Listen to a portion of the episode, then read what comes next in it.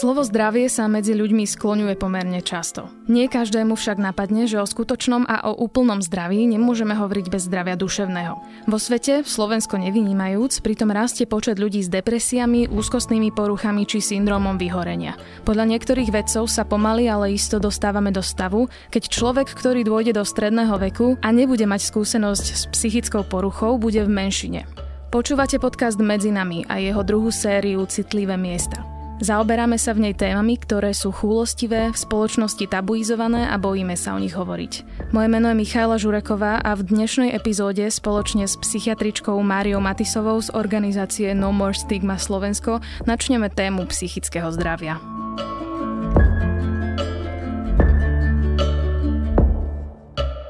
Pani Matisová, ja teda na úvod musím priznať, že asi žijem v nejakej bubline, v rámci ktorej sa o psychickom zdraví hovorí pomerne často a pomerne dosť. Vy pracujete v organizácii, ktorej cieľom je odstigmatizovať psychické ochorenia, teda akoby znormalizovať túto tému v spoločnosti.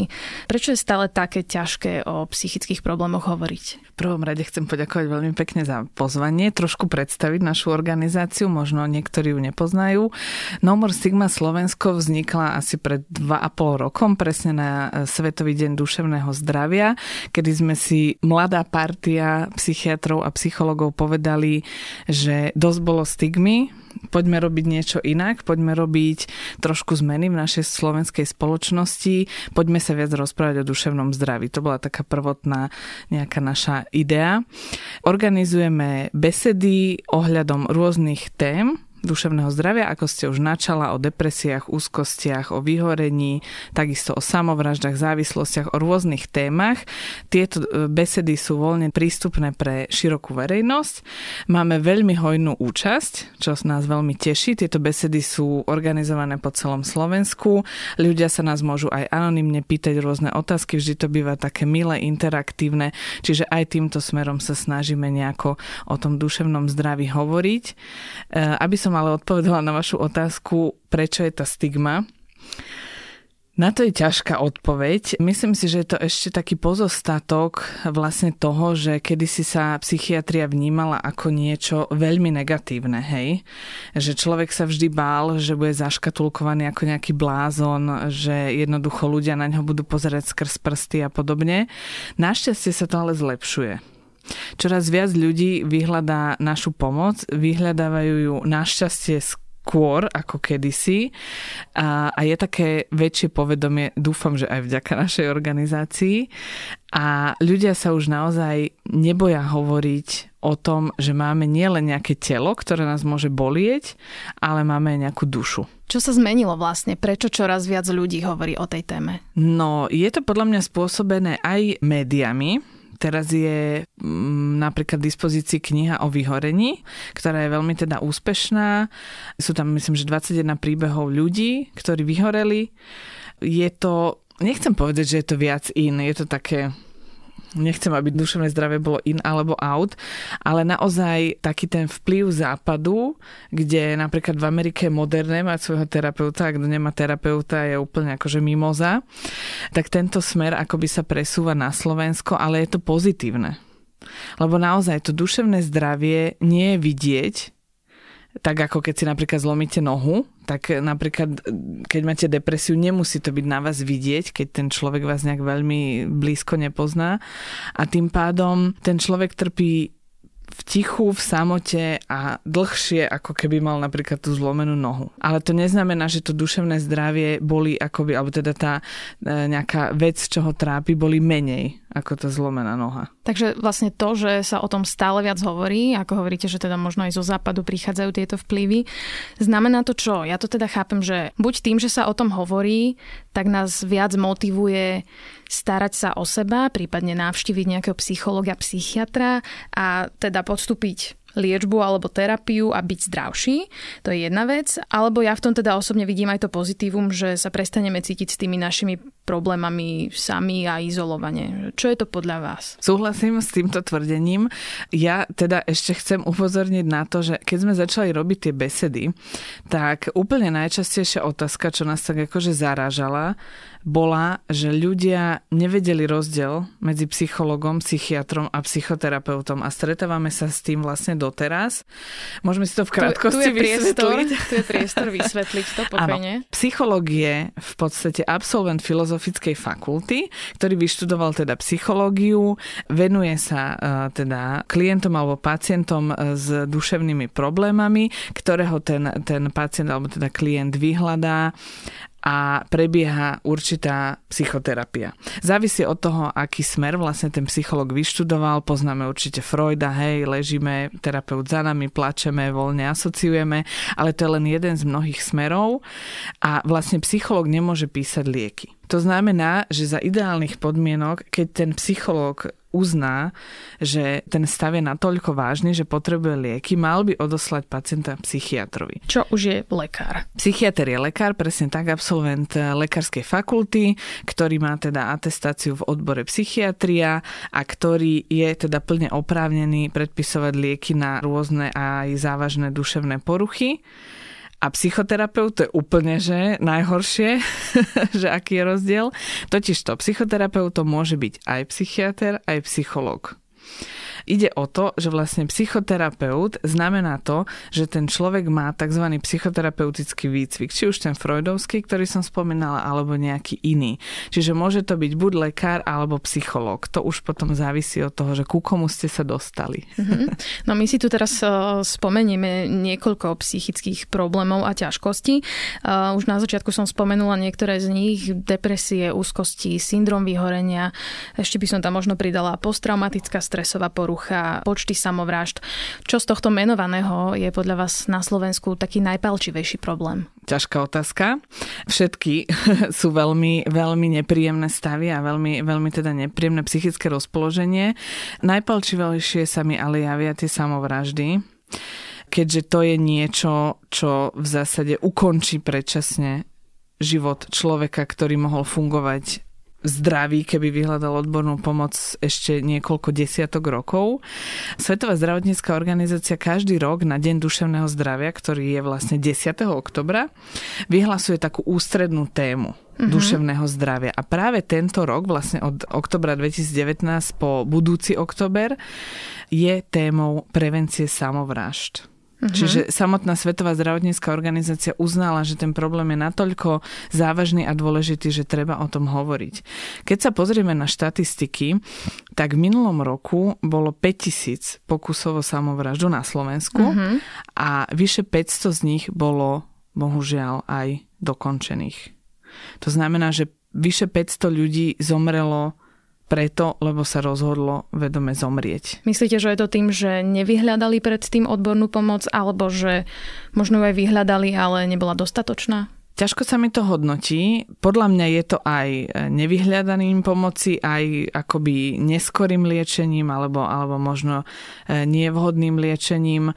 Treba však povedať, že samovraždu nepachajú len ľudia s psychickými poruchami. Existujú aj tzv.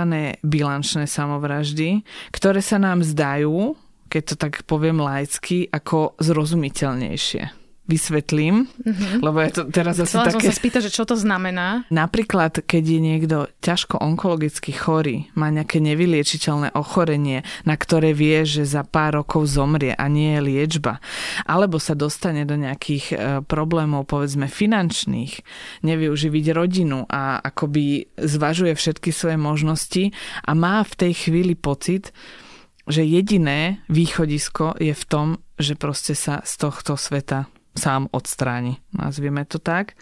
Čiže tento človek nemusí byť duševne chorý. Nemôžeme to my vnímať tak, že každý, kto sa rozhodne zabiť, bol nejaký narušený. Mm-hmm.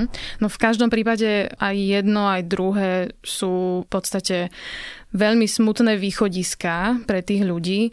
Aj tu na Slovensku sme mali koncom roka prípad herečky Moniky Potokárovej, ktorá spáchala samovraždu a verejnosť to veľmi šokovalo. Ja mám pocit, akoby vždy, keď sa udeje takáto vec, tak všetci sú z toho veľmi prekvapení a šokovaní a nevedia tomu uveriť.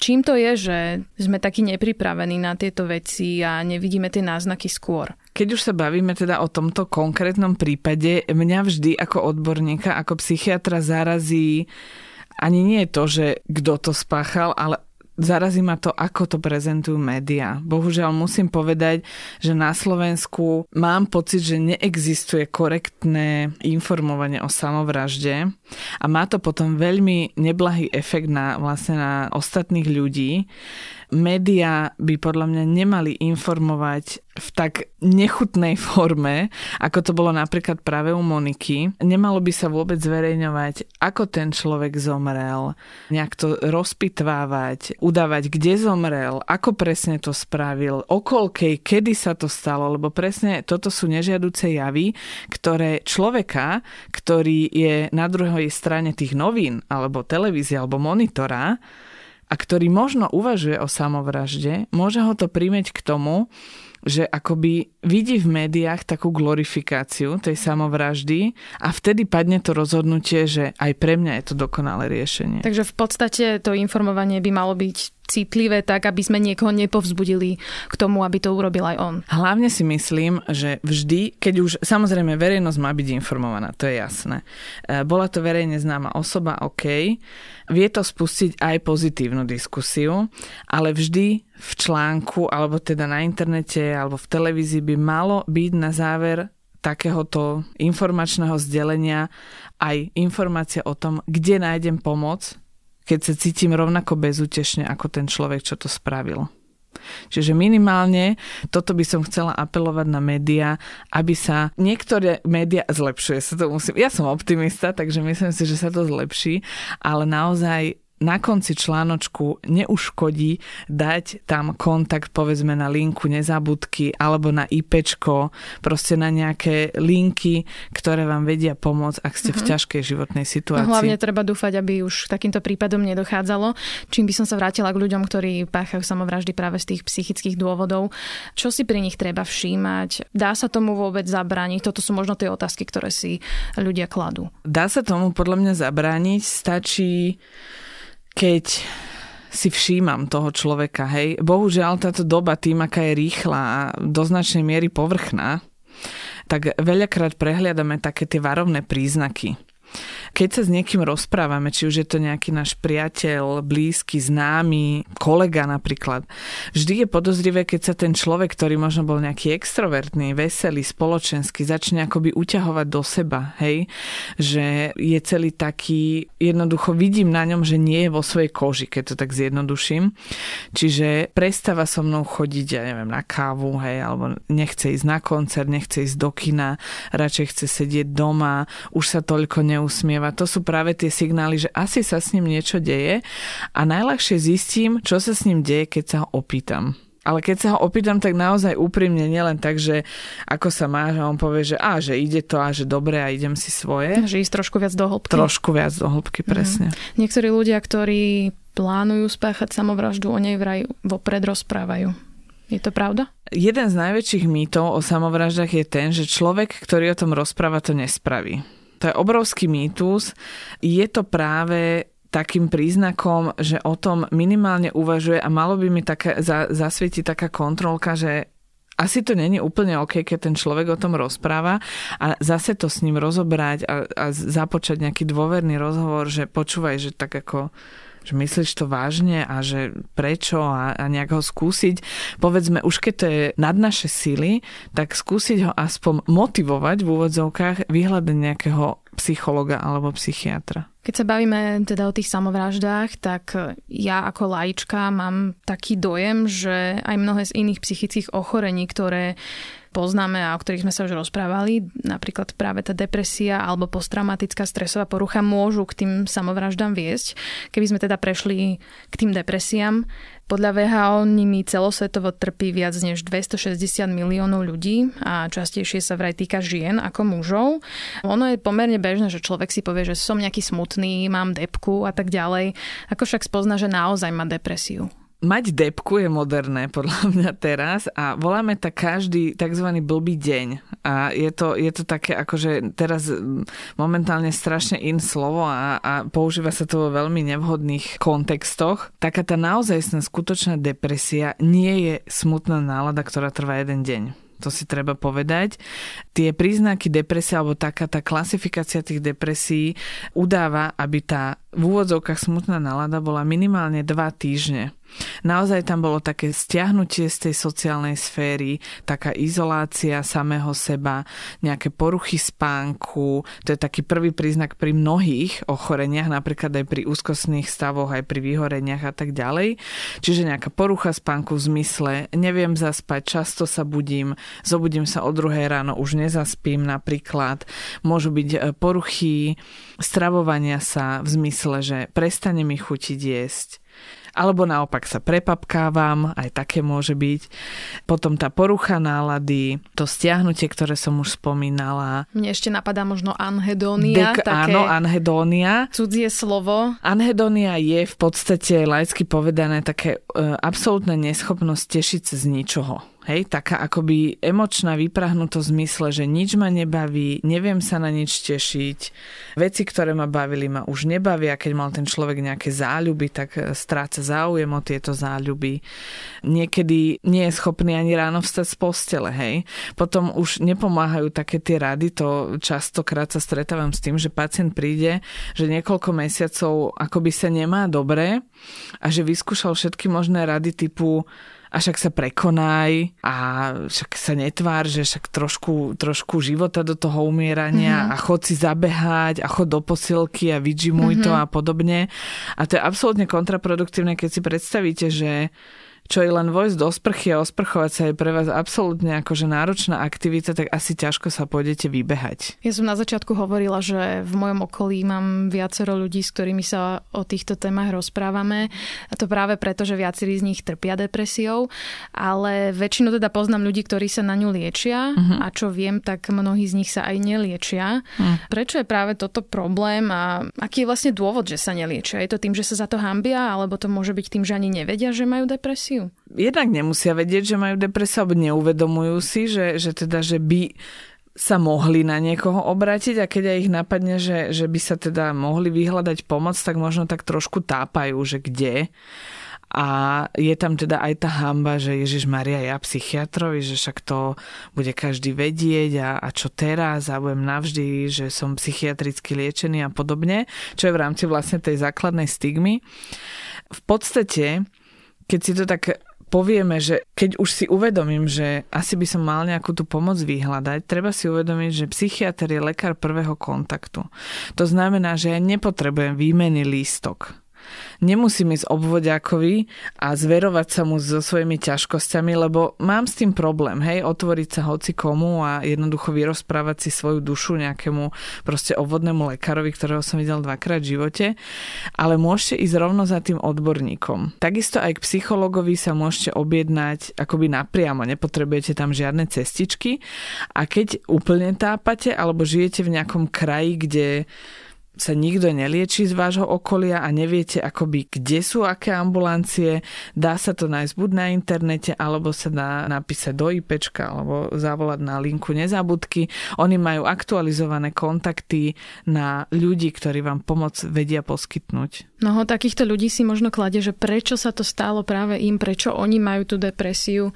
Tak ehm, čo je tá príčina? No, toto je čaro psychiatrie, že tú príčinu častokrát my e, nevieme určiť. Hej? Tá príčina, hovorí sa tomu, že, že psychické poruchy sú tzv. multifaktoriálne. To znamená, že vplýva tam viacero faktorov.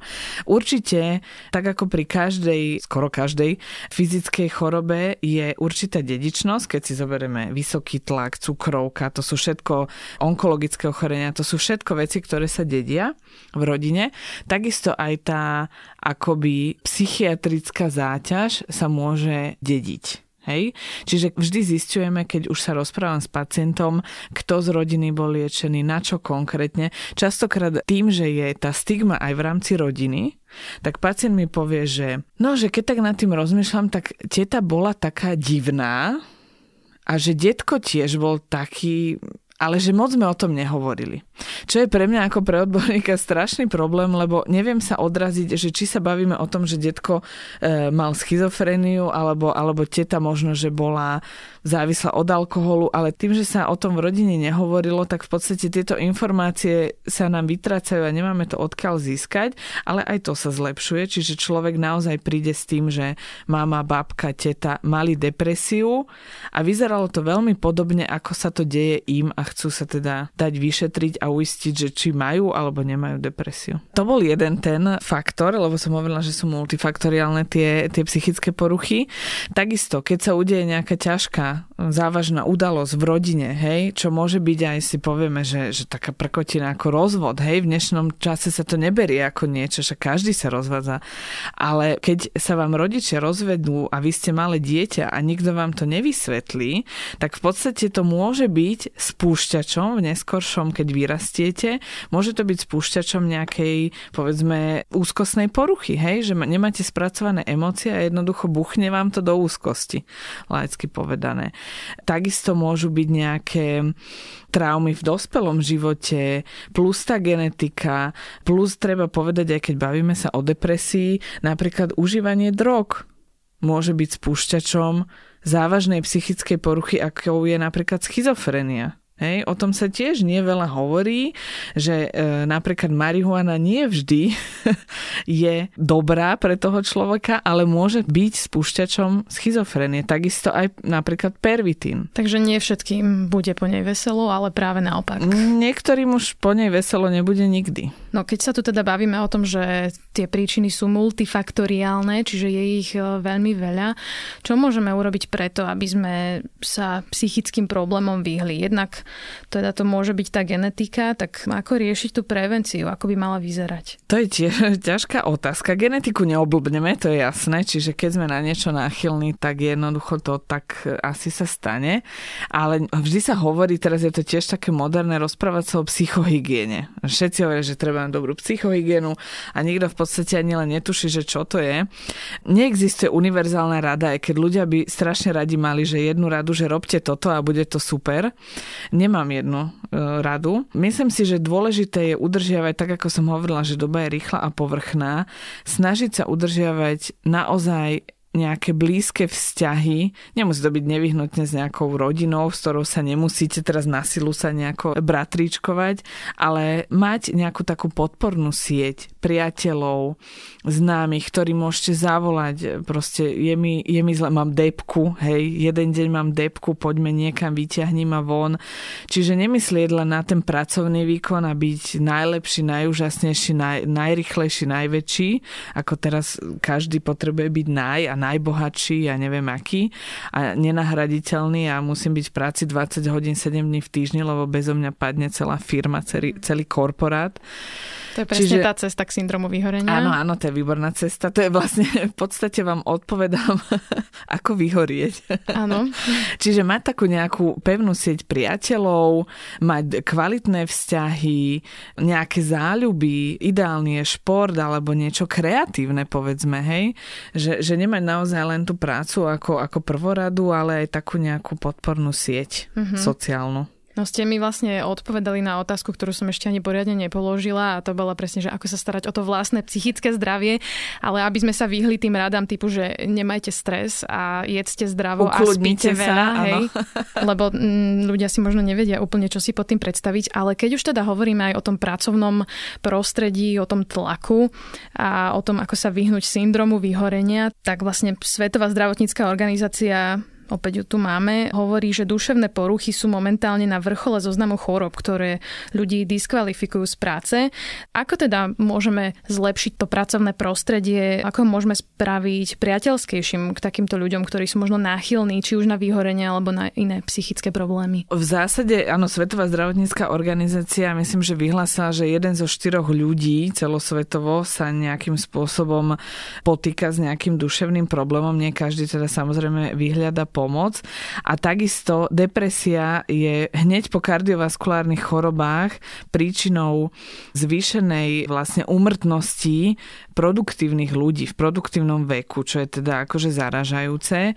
Ako som už spomínala, aj čo sa týka tej práce, už keď tam musím byť 20 hodín denne, 7 dní v týždni, že nejde to bezo mňa inak, tak naozaj všímať si aj to svoje okolie v tom open space, alebo teda neviem, podľa toho, kde pracuje ten človek a vytvárať si, snažiť sa aj s tými kolegovcami dobre vychádzať, lebo zlá atmosféra na pracovisku je toxická, si myslím. Čiže naozaj všímať si aj tých druhých, či tam nie sú nejaké signály, že kolega má problém. Myslím si inak, že toto sa zlepšuje najmä v tých nadnárodných firmách, že oni majú aj už psychologickú podporu majú koučov a, a všelijakých takých ľudí, ktorí akoby vás nabrífujú aj na tú psychohygienu. Čiže aj toto sa zlepšuje. Ale napríklad, keď si zoberete, robil sa jeden výskum na Filozofickej fakulte tu na v Bratislave, kde vlastne skúmali študentov Univerzity Komenského, že ako sú na tom so svojím duševným zdravím a vyšli im dosť šokujúce výsledky, je to voľne prístupné aj na internete, táto štúdia, že strašne veľa vlastne mladých ľudí, vysokoškolsky sa vzdelávajúcich, malo veľmi často úzkosti, depresie, cítili sa vyhorení, mali problémy so spánkom. Ako ten výskum je dosť, dosť šokujúci a šokujúcejšie je to, že vlastne keď si zoberete, koľko ľudí je na Univerzite Komenského, tak nemajú dostatočnú psychologickú podporu. Čiže tí študenti, keď už aj si priznajú, že sú nejakí akoby nemasní, neslaní a že majú nejaký problém, tak v podstate je dosť ťažké dopatrať sa pre pomoc. Čo viem, tak práve na ukáčke by mal byť nejaký psychológ alebo psychologička. Ale zoberte si, koľko ľudí tam študuje. Je tam jeden psycholog. Je, je to už lepšie, teda nie, že by, dúfam, že teraz sa na mňa neoborí celá ukáčka, ale bol tam vlastne psycholog, ktorý tam bol asi, tuším, jeden deň v týždni, myslím, že nejaké, neviem, 3 hodiny, 4 a veľmi ťažké bolo sa dopatrať, ale už sa to zlepšuje, takže ukáčka je super, určite tam študujte a nebojte sa, bude postarané o vaše duševné zdravie. Hej, len to sa tu práve teraz rozprávame o našom hlavnom meste, ktoré je práve, že trošku možno taká bublina. Že v bubline tu, mimo reality, áno, áno. Aby sme parafrázovali niektorých uh, našich politikov, áno. Ale práve to, že máme tu sústredené aj tie nadnárodné firmy, ktoré sa o to možno zaujímajú, máme tu teda univerzity a vysoké školy a ak tam je to teda, povedzme, že fajn, alebo ani nie úplne dostatočné, ak hovoríme napríklad o tej univerzite, tak čo majú hovoriť ľudia v regiónoch alebo v lokalitách, kde práve takéto firmy nie sú. Tam to môže byť asi oveľa väčší problém. Tu by som vás teda možno na záver poprosila, že či vieme povedať, ako pomôcť človeku v našom okolí, o ktorom vieme, že má alebo môže mať takýto problém, ako ho podporiť, ako mu byť tým priateľom a tou záchrannou sieťou, o ktorej ste hovorili. Ja by som sa ešte trošku vrátila k tým regiónom, tým, že teda oni nežijú v bubline, ale žijú v reálnom svete. Uh, myslím si, že... To je ironia, treba povedať. Jasné, jasné. že máme to trošku skreslené tým, že, že teda ja takisto pôsobím ako ambulantný psychiatr tu v Bratislave, čiže mám tiež také akože optimistické videnie, ale naozaj stretávam sa s tým, že cestujú za mnou ľudia aj z iných regiónov kvôli tomu, aby akoby v tom ich okolí nikto nevedel, aby sa náhodou pre Boha niekto nedozvedel dozvedel, že chodia k psychiatrovi, čiže stretávam sa s tým. A treba povedať, že napríklad v niektorých regiónoch chýbajú povedzme detskí psychiatri. Hej? Že sú vyslovene celý kraj, ktorý proste nemá žiadneho detského psychiatra. To znamená, že keď máte nejaké dieťa, lebo aj deti, to je šokujúce pre niektorých, ale nie všetky deti sú veselé. A veľa detí v súčasnosti tým tlakom a tými sociálnymi mm, sieťami a všetkým tým humbukom okolo naozaj trpí depresiami od útleho veku. A keď to ten rodič zistí, tak jednoducho nemá sa na koho obratiť, musí cestovať na opačný koniec republiky, aby sa nejakej pomoci dostalo tomu jeho dieťaťu, čo je podľa mňa tiež zaražajúce.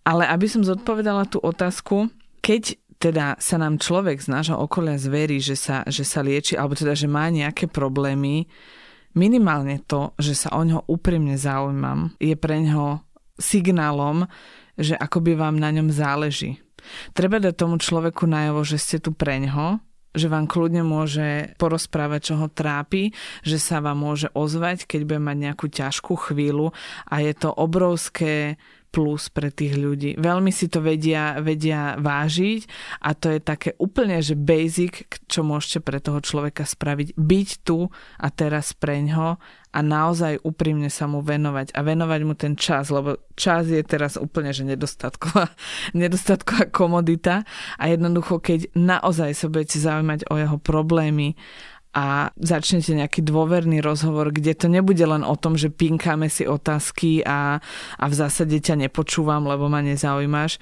tak to bude pre toho človeka, že wow. Mám pocit, že v zásade sa tu rozprávame o takých bazálnych medziľudských vzťahoch, ako by mali fungovať. Áno, a ja mám ten pocit.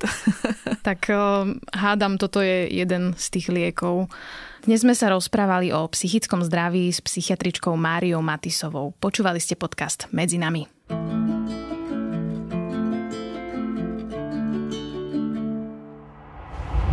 Podcast Medzi nami a jeho séria Citlivé miesta vychádza každý týždeň v útorok. Odoberať ho môžete vo svojej podcastovej mobilnej aplikácii na platforme Google Podcasty, Apple Podcasty a Spotify. Všetky diely nájdete aj na webe sme.sk lomka medzi nami. Podcast môžete aj ohodnotiť. Ak nám chcete poslať pripomienku, pridajte sa do podcastovej skupiny Deníka Sme na Facebooku alebo nám napíšte e-mail na žena.sme.sk.